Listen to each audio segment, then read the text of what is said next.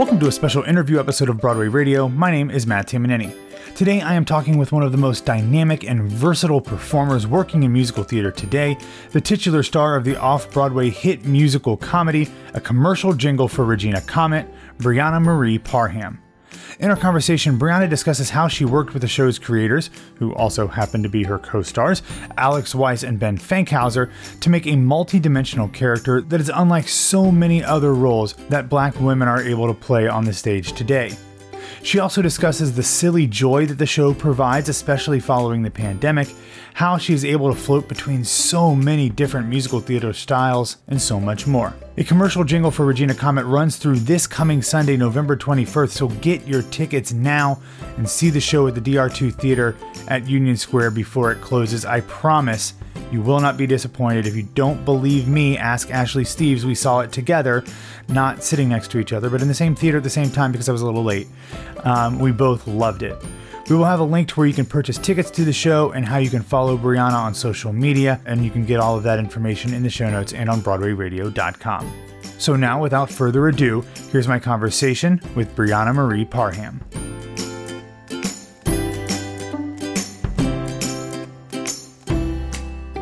All right, so I have to say I saw uh, the com- a commercial jingle for Regina Comet on Sunday, and I don't know that I've had as much fun in a in a theater in a very long time. It just felt like the perfect type of thing to kind of Yay. come come back to New York theater after that pandemic. And I, I, I know you've done another show before this one, but this is the first show back in New York.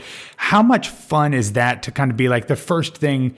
To get back on stage in New York after what had to have been a, a really tough year and a half for all performers? Oh my gosh, it's, I mean, it, it is not, there's not a more perfect show to come back to. First of all, it's 80 minutes. So, you know, yeah, we're in, good. we're out. It's a ball of laughs and then you're out. There's no intermission, you know, it's quick.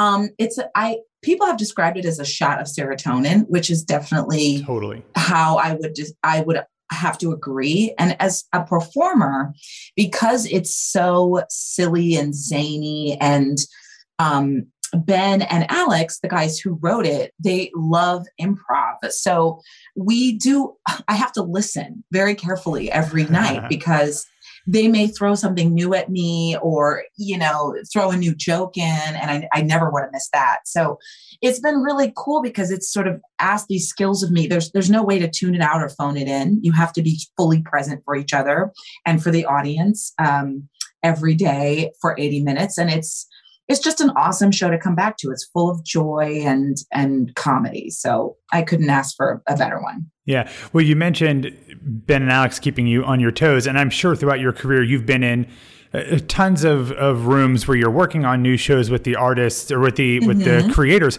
but this is a little different because not only have you worked on uh, this show with them as the creators but they're also your co-stars does that bring other than this improv stuff does that bring a different element uh, of how you prepare or a different insight to the work that you guys do in the rehearsal room or how is that different from any other show you've worked on uh, you know from the ground up um, you know, I think this one it just it allows so much freedom and it has space for you to grow at into the character and for the character to grow on stage. So, um, it, in that way, you know, I've done a lot of I've done a lot of Broadway shows, a lot of revivals, but as far as new musicals go, I've never had so much freedom to play, hmm. um, which is a skill and a muscle you have to exercise. And I think that's also why it's been great after the pandemic because I haven't been able to play with people live in a room. Um, and there's just so much singing you can do at a computer screen before you just start to die a little. Yeah. So uh, it's been it's it was it's a cool experience to walk back into because we're allowed to create um, and the guys are so open to my ideas and to who I think Regina Comet is. And they've been s- such great collaborators from the beginning, which is the big reason that I took this gig is I wanted to have a say on who she was.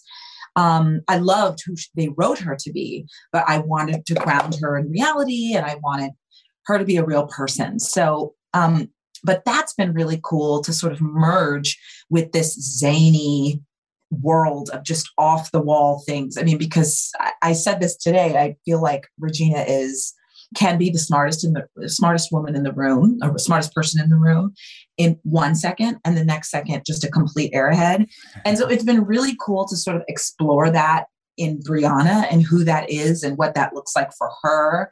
So um yeah it's it's definitely keeping me on my toes.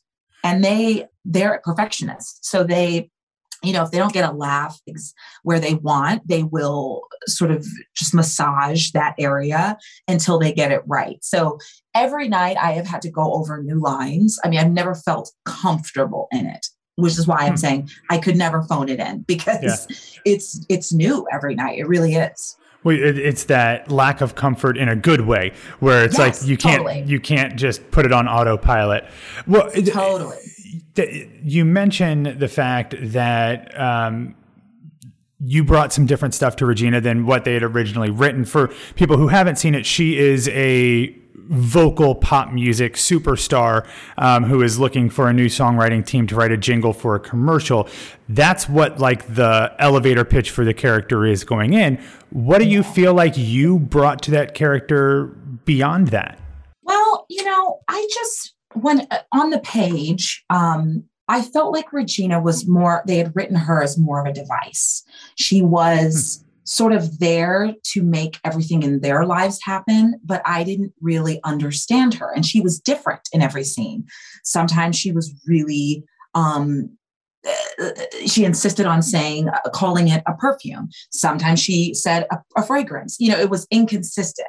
And the only way to track who she is and what she's what she um, demands is is for me to say it out loud because I'm the only person tracking her as a real character. So I wanted her to be rooted in a real place. Um, there was a scene, there was a whole scene in Song before um, where it was like a more of a cartoon situation. And she was it was their idea of who she was to each of them. So it was a cabaret kind of sexy number and she popped out of clocks and things. And that didn't even make it into like the second day of rehearsal because it didn't help make her a real person. And um i love i, I just think i don't get to play as as a black woman. You you don't get to play joy and comedy a lot, and especially this brand of comedy, um, you don't get to play these levels often. So I really wanted to make sure that she was me, but also and serious and took her job seriously and took her place in this pop stardom very seriously, but at the same time, um, realized that it was all fleeting and you know, n- knew that her obsession with the paparazzi and fame was ridiculous. And it, it was working on all these it had to work on a lot of different levels because you have to believe what you're doing. You have to believe these crazy things that are coming out of her mouth, um, but also set them in a real foundation. So I think we just worked, and we really worked on um, gr- the girl beneath the lasers, uh, just trying to understand who she was raised by, why she is the way she is, uh, why she is so dependent on fame and approval and all of those. I wanted to just uncover all of that. Um, otherwise, you don't understand why she's so desperate. And then you don't understand why she leave. Well, I won't say. I don't want to ruin the. Yeah, no spoilers. No spoilers. yeah, yeah but you you you want to make sure that it all connects to the end of the show and her decision. So um yeah i think it was more just like co- the connective tissue between the scenes because they had the scenes and they had the comedy but we just needed to connect who that human being was. Yeah and i it, it was kind of striking because in a show that is that funny and silly and has so much um, physical comedy and and you know just chock full of jokes. Like the characters, all three of them, uh, you know, but especially Regina Comet as the the title character, it felt real. Like it it felt like a story not just a a plot with some jokes hung on it. So it, it that work definitely paid off, and awesome. it was it was thoroughly enjoyable. Um, I wonder though. You you mentioned that uh, as a black woman, you don't get to do this type of comedy very often. Mm-hmm, how, mm-hmm. how, how would you describe this type of comedy? What what is? How do you categorize the type of laughs and stuff that is in this show? Well, I I think. I mean, I'm just going to speak very bluntly. I think the way that we view black women in the entertainment industry is this like strong, headstrong, powerful, um, you know, resilient. And those those are beautiful qualities. Mm-hmm. Those are wonderful qualities. But you very rarely get to see a black woman be like just silly and and be an airhead because we have the responsibility to be the smartest people in the room usually um, and so it was really cool to go wow i can just say this sort of off the wall humor that's not even re- related to anything you just said and that is okay and I, I i don't have i can't say i mean this is kind of how i think of her as a how i think of regina is a sort of moira from Schitt's creek yeah. meets meets um jackie from jackie's back um Jennifer Lewis. So she's off the wall and she's funny and, but she's also smart, but she's also an idiot at times and completely blonde. And I just I haven't been able to see a lot of examples of that growing up. Mm-hmm. Um, so I, I, I gravitate toward characters like this, um, but I also have a responsibility to make them real. Um, I feel so, and I want to. I I think it's important to do theater that is important, that helps people see themselves. So I wanted other black girls to come to the show and go, "Oh, I could I could do that too. I could sing lots of different ways. I don't have to belt my butt off all the time. Um, I can sing in a mix and it be wonderful and, and I could be just as good of a storyteller as anyone else. And I can I can also be wacky and zany and I can be on a stage with two Jewish boy, two nice Jewish boys, and and still be, you know, they're equal. And I don't know. I, I just think it's important as far as representation goes. And it may be very slight and, and silly and small, but I think um, what Regina Comet is doing is is actually super important for for other Black women to see themselves yeah. and women in general. Because I know a lot of women have said they can relate to this struggle to feel relevant as they get into their 30s, 40s, 50s. You know, in a in a society that is so just obsessed with youth and the idea of, of having fame at a young age. And i mean that's all really cool but where does our value go when we get up up in our age? And i, I think that's a cool question to ask any woman but especially as a black woman i love that alex and ben wrote this as a vehicle for um, a woman of color yeah. Well, it, the character is so interesting because, you, like you said, there was all these disparate parts that went into making her, which is obviously part of the thing that makes her um, seem real.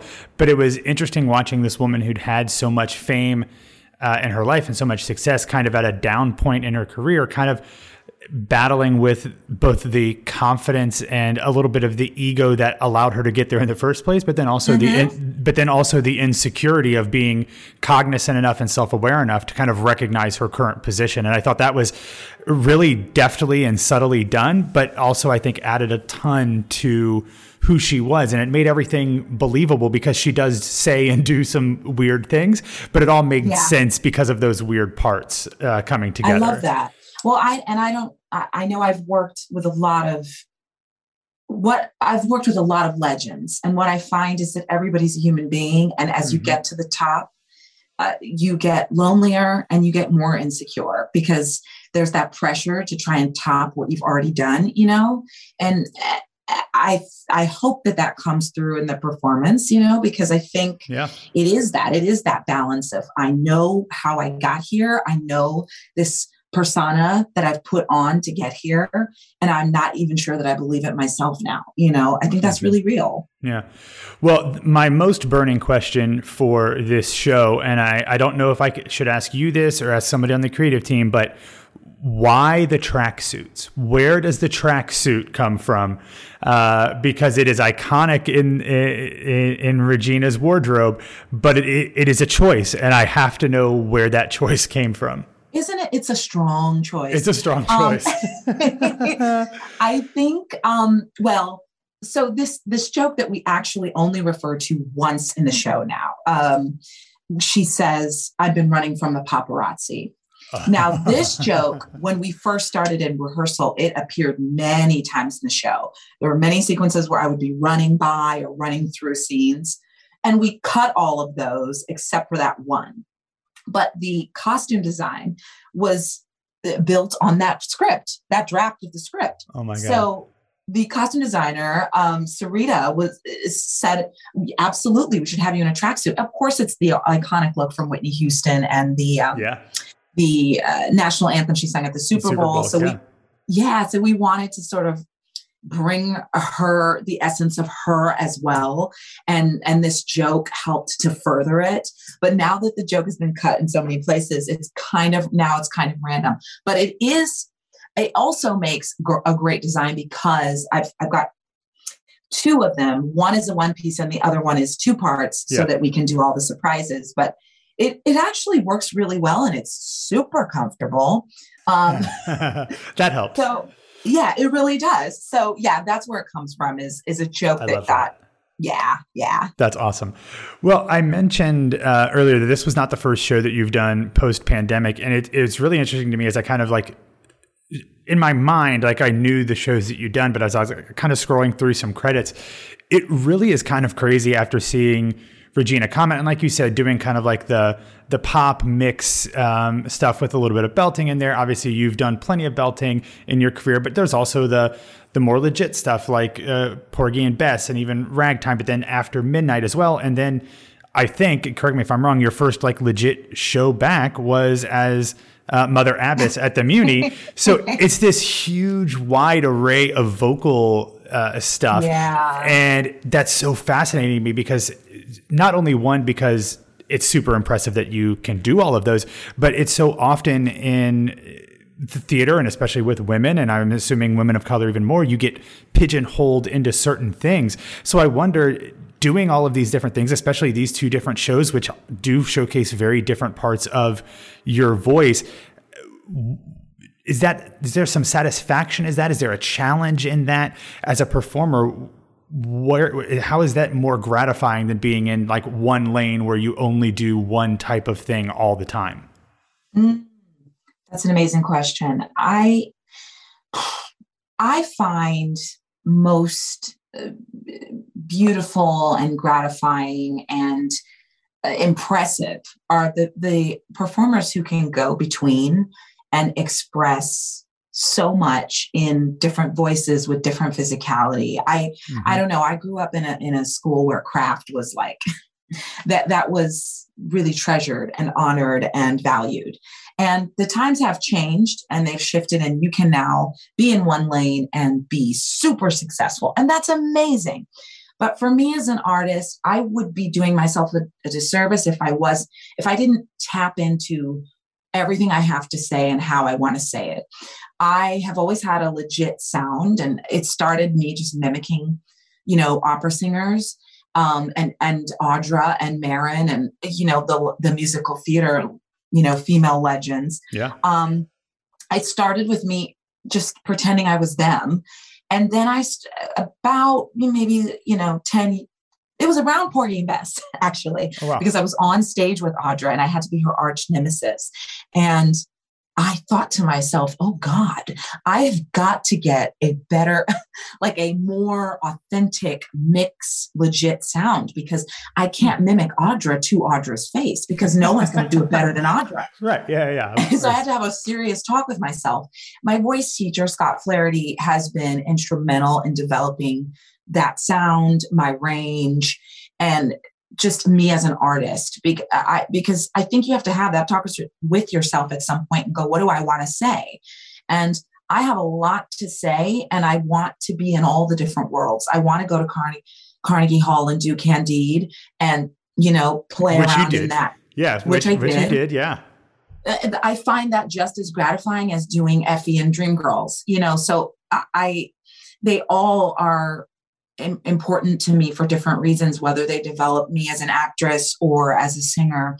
Um, I'm very I, am very proud that I can go to between those different worlds. And I have to say, Sound of Music was an amazing first show back. Sure. Technically, because um, well, it's Sound of Music, and I had written that show off as boring. Um, but gosh, it was so cool to do it now, post pandemic, post you know um, the political everything that we've been through mm-hmm. um, to be telling that story and to be sort of the voice of that production was really cool um, so gosh i just i have to say i want to keep all of those tools sharp and, and able to access quickly because if an opportunity comes i love to jump into whatever it is yeah, it, that is definitely a nice thing to be able to do as a performer to be uh, able to look at an audition notice or something and be like, oh, yeah, I can do that. And then the next one, yeah. oh, yeah, I can do that too. Yeah. Uh, completely different things, but I can do it all, which is awesome and, and very impressive. Well, um, I, I, know you have a show tonight, so I will wrap it up on this. It was just announced a, a couple of days ago, I mean, yesterday maybe even, that um, Regina Comet is going to get a cast album, which is Yay. awesome. And it never, never a guarantee for a three person off Broadway show. So that's um, right. very exciting. Um, but that's not coming out until 2022. Um, right. So it's got a little ways. Um, so for folks who might be kind of interested in the show, they've heard what it's about, listen to this maybe, and are excited to see you do this role. What can you tell people to expect in a little nutshell if they come out to the DR2 Theater uh, at Union Square to see this show? What's the what's the thumbnail sketch of what a commercial jingle for Regina Comet will give them as an audience member? I think it will give you a respite from everything that's happening in the world. For 80 minutes, you will forget uh, and you will laugh hard and you will actually be touched by a story you wouldn't, you wouldn't even expect, but you will actually leave um, being touched by a story and singing a lot of the tunes. They're super, super catchy. And um, it's just an escape it's an 80 minute escape. So definitely come out and check us out for our last week. Yeah, it's a, a super fun show with some great twists that I did not uh, expect. so I uh, thoroughly enjoyed it, and I, I hope people go out and see it in the last little bit here, and then also uh, devour the cast album when it is uh, finally released. Yes. yes.